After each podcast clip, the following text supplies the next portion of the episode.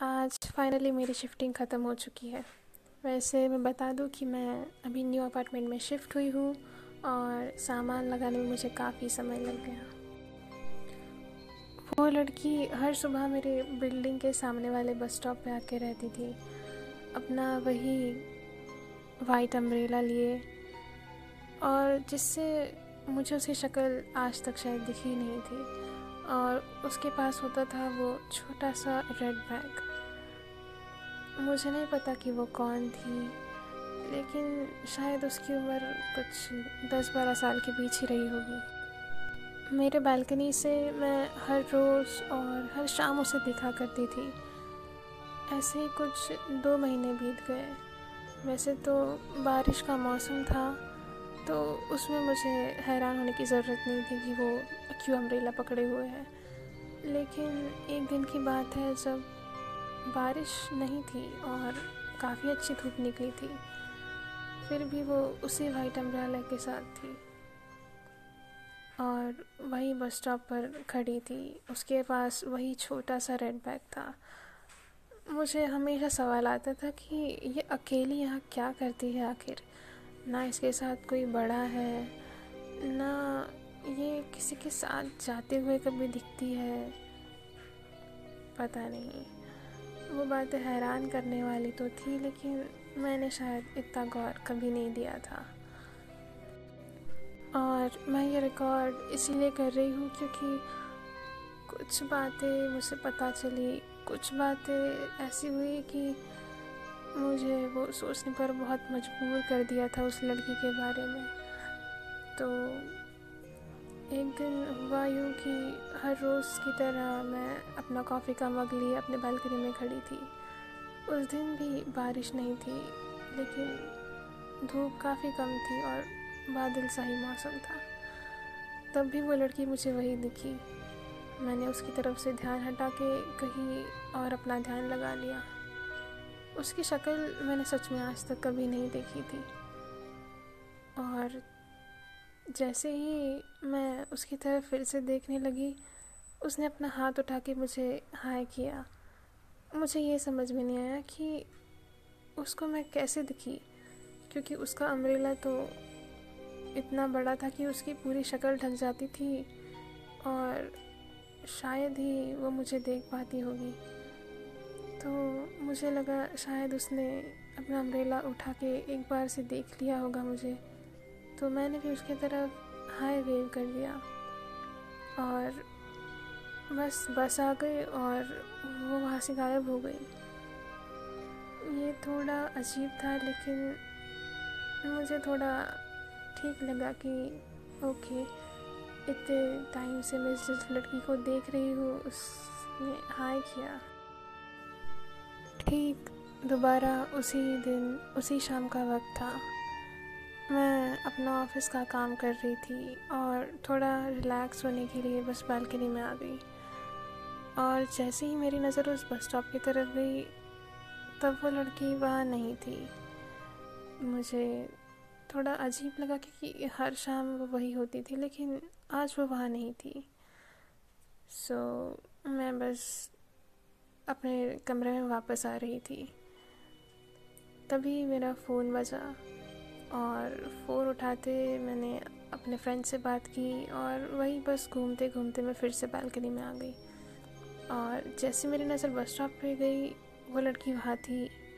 वही white umbrella लिए और वही एकदम चुपचाप से बैठी हुई। और सोचा कि शायद उसका ध्यान अभी मेरी तरफ़ होगा नहीं होगा, मैंने उसे हाय वेव कर दिया। लेकिन इस बार उसने मुझे रिप्लाई में हाय वेव नहीं किया था। बात थोड़ी अजीब थी, लेकिन फिर मैंने ध्यान नहीं दिया और अपना ध्यान कहीं और लगा के वापस अपने कमरे में आ गई। फिर अगली सुबह मुझे कॉफ़ी बनानी थी, लेकिन दूध नहीं था तो मैं अपार्टमेंट के नीचे के स्टोर में दूध लेने गई। और नीचे जाते ही वो बस स्टॉप की तरफ़ मेरा फिर से ध्यान गया। वो लड़की आज वहाँ नहीं थी और दूध लेके वापस ही आ रही थी कि मेरे एक नेबर से मेरी बात हुई। हम हाय हेलो गुड मॉर्निंग कर ही रहे थे कि मैंने उनसे बात पूछा कि क्या वो वाइट अम्ब्रेला वाली लड़की को आप जानते हैं? कहाँ रहती है वो? ना उसके साथ कोई बड़ा हमेशा दिखता है, वो अकेली आखिर कहाँ जाती है? क्या आपने उसे यहाँ आसपास कहीं देखा है? वो बहुत सरप्राइज़ होके बोले वाइट अम्ब्रेला वाली लड़की, आप जानते हैं उस लड़की को? वाइट अम्ब्रेला वाली? तो मैंने कहा, नहीं, मैं तो वही तो पूछ रही हूँ कि वो आखिर है कौन? इतनी छोटी बच्ची आखिर, अकेली क्या करती है यहाँ? और जो बात उन्होंने मुझे बताई, वो सुन के मैं शॉक हो गई थी। उन्होंने कहा कि जिस अपार्टमेंट में अभी तुम रहती हो, उसी अपार्टमेंट में दो साल पहले वो छोटी लड़की अपने माँ पापा के साथ रहती थी। और एक दिन हुआ यूँ कि बारिश का ही मौसम था। वो छोटी बच्ची अपने स्कूल से वापस आ रही थी, अपना वही वाइट अम्ब्रेला लिए और वो छोटी सी बैग उसके साथ हमेशा रहती थी, स्कूल के टाइम पे भी। वो बस उछलते उछलते, नाचते नाचते अपने स्कूल से वापस आ रही थी। और रोड क्रॉस करने के लिए वहाँ रुकी थी। और इधर रोड के दूसरे साइड उसकी माँ उसे लेने आई थी। और वो बहुत खुश थी। उछलते कूदते वो बच्ची अपनी माँ की तरफ़ आ रही थी रोड क्रॉस करते हुए कि तभी एक बाइक बहुत तेज़ी से आती है और दोनों का ध्यान नहीं होता उसके तरफ़। वो छोटी बच्ची को बस बाइक इतने ज़ोर से टक्कर देती है कि उस बेचारे की वही मौत हो जाती है। और ये हादसा उस बच्ची के माँ बाबा से बिल्कुल बर्दाश्त नहीं हुआ। वो दोनों बस चुपचाप से हो गए थे। और जैसे बहुत गहरे सदमे में थे वो। और कुछ ही दिनों बाद हमें पता चला कि वो दोनों अपने फ्लैट छोड़कर जा चुके थे। और ये सब बातें सुन के मैं वही धरी की धरी रह गई। मुझे समझ ही नहीं आ रहा था कि इतने महीनों से मैं उस बच्ची को देख रही हूँ, वो वाइट अम्ब्रेला और वो छोटी सी रेड बैग वाली बच्ची, उसकी मौत हो चुकी है। तो फिर वो मुझे ही क्यों दिखती है? और इन सबको क्यों नहीं? मैं बस इसी सोच में थी। और फिर मैं अपने कमरे में वापस आ गई सोचते सोचते और फिर बालकनी में गई और उसी बस स्टैंड की तरफ़ देखा, लेकिन वहाँ वो बच्ची नहीं थी। उस पूरी सुबह से मैंने उसे नहीं देखा था। फिर उस बात से मैंने अपना ध्यान हटाने की कोशिश की और बस अपने ऑफ़िस के काम में लग गई। फिर जैसे तैसे शाम हो चुकी थी। अब, शाम को हल्की सी बारिश शुरू हो गई थी और मैं अपना काम ख़त्म करके बस थोड़ी टहलने अपने बालकनी तक गई और फिर मेरा ध्यान उस बस स्टॉप की तरफ़ गया और वो लड़की आज भी वहाँ नहीं थी। मुझे फिर से वही सारी बातें याद आ गई। मैं हैरान थी कि वो आज मुझे नहीं दिख रही। पर मैंने फिर इस बात को भुला देना ही ठीक समझा। फिर अचानक रात को जब मैं सोने ही जा रही थी कि मेरी डोर बेल बजी और मैंने जैसे ही दरवाज़ा ओपन किया तो वहाँ कोई नहीं था। और मैंने सोचा शायद मुझे ही वहम हुआ होगा। और मैं वापस आ रही थी। तो ही मुझे किसी की रोने की आवाज़ आ रही थी। बहुत धीरे धीरे जैसे कोई रो रहा हो। और वो रोने की आवाज़ जैसे मेरे ही फ्लैट से आ रही हो। मैं धीरे धीरे अपने हॉल के तरफ़ बढ़ी और वहाँ कोई नहीं था। फिर मैंने अपने बालकनी की तरफ़ देखा तो वह वाइट अम्ब्रेला लेके कोई बैठा था। मुझे थोड़ा अजीब और थोड़ा डरावना लगा कि वाइट अम्ब्रेला यहाँ? यहाँ मैं बस कोई सपना देख रही हूँ? मैं धीरे धीरे उसके पास जा रही थी और उसकी रोने की सिसकने की आवाज़ और बढ़ रही थी। और जैसे मैं बस उसे बुलाने वाली थी कि मेरे डोर की बेल फिर से बजी। मैं दौड़ के अपने दरवाज़े की तरफ़ भागी और जैसे ही दरवाज़ा खोला वो वो वाइट अम्ब्रेला पकड़े हुए, उसकी वो छोटी सी रेड बैग वो वही लड़की थी। वो लड़की ठीक मेरे सामने खड़ी थी आज। और वो रो रही थी एकदम से धीरे धीरे और वो रो ही जा रही थी। मैं पूरी फ्रीज होके बस उसे देख ही रही थी। मैं, मेरी उससे हिम्मत ही नहीं हो रही थी कुछ कुछ पूछने की, कुछ बोलने की। और बस मैं अपना दरवाज़ा ज़ोर से बंद कर दिया।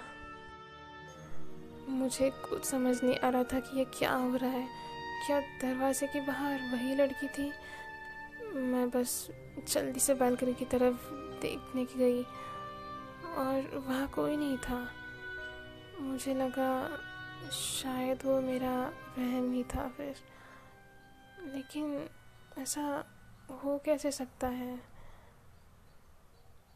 मुझे लगा शायद मैं बहुत थक चुकी हूँ और और ये सब बस एक वहम है, ये सोच के मैं चुपचाप अपने कमरे में सोनी चली गई।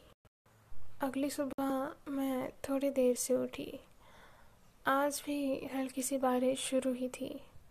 मैं अपनी कॉफ़ी बना के फिर से अपने बालकनी की तरफ़ गई और वहाँ जो मैंने देखा, मुझे यकीन नहीं हो रहा था। वो वाइट अम्ब्रेला और वो रेड बैग उसी बालकनी में थे। मुझे देख कर ही इतनी घबराहट हो रही थी, जैसे मेरे पैरों तले ज़मीन ही खिसक गई हो। मैं बहुत हिम्मत जुटा के बालकनी की तरफ़ धीरे धीरे बढ़ने लगी और फिर से मेरी नज़र उसी बस स्टॉप पर गिरी और वो लड़की वही थी। बिना छाते के और बिना उसके, उस छोटी रेड बैग के। क्योंकि वो दोनों चीज़ें अब मेरे बालकनी में थी।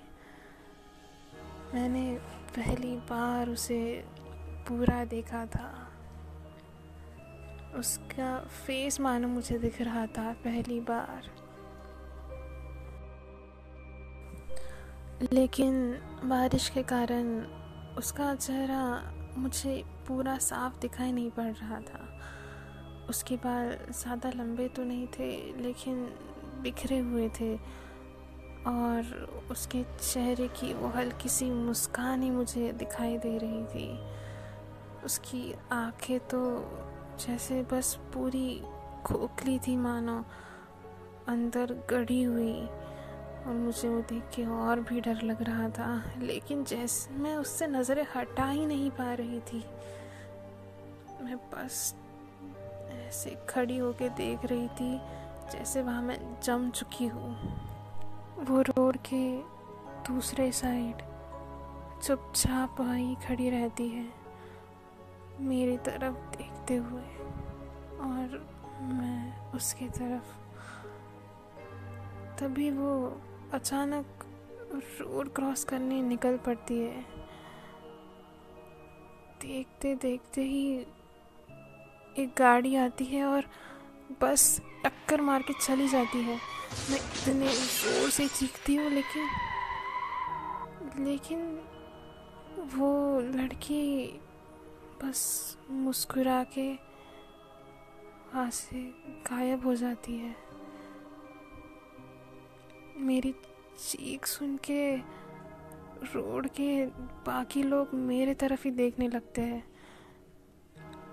मुझे समझ ही नहीं आया था कि वो हुआ क्या।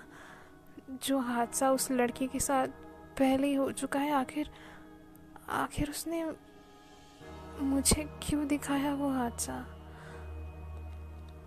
और जब मैं पीछे मुड़ के देखती हूँ तो उसका वो अम्ब्रेला और उसकी वो बैग अब दोनों मेरे बैल्कनी में नहीं थे।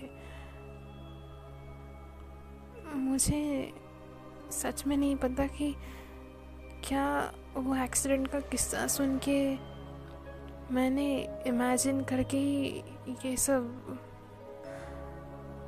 खुद से देख लिया था या बस वो सच में हुआ था। लेकिन जैसे ही मैं पीछे मुड़ी, वो छाता और वो रेड बैग टूटी फूटी खून से सनी हुई मेरे हॉल में की टेबल पे थी। मुझे वो देख के इतना शॉकिंग लगा कि अभी मैंने जासूस लड़की को नीचे देखा। जो मैंने बस अपना वहम माना और बालकनी में भी वो नहीं था तो तो ये हॉलवे में आखिर आया कैसे? अब तो जैसे कुछ सोचने समझने की मैं हालत में ही नहीं थी। मैं चुपचाप उस छाते और उस बैग की तरफ़ बढ़ी तो और धीरे से उसे टच किया। वो सच में वहाँ थे। और मुझे बार बार ये एहसास दिला रहे थे कि वो लड़की भी यही है। वो वो चीज़ें उसके होने का एहसास दिलाती थी।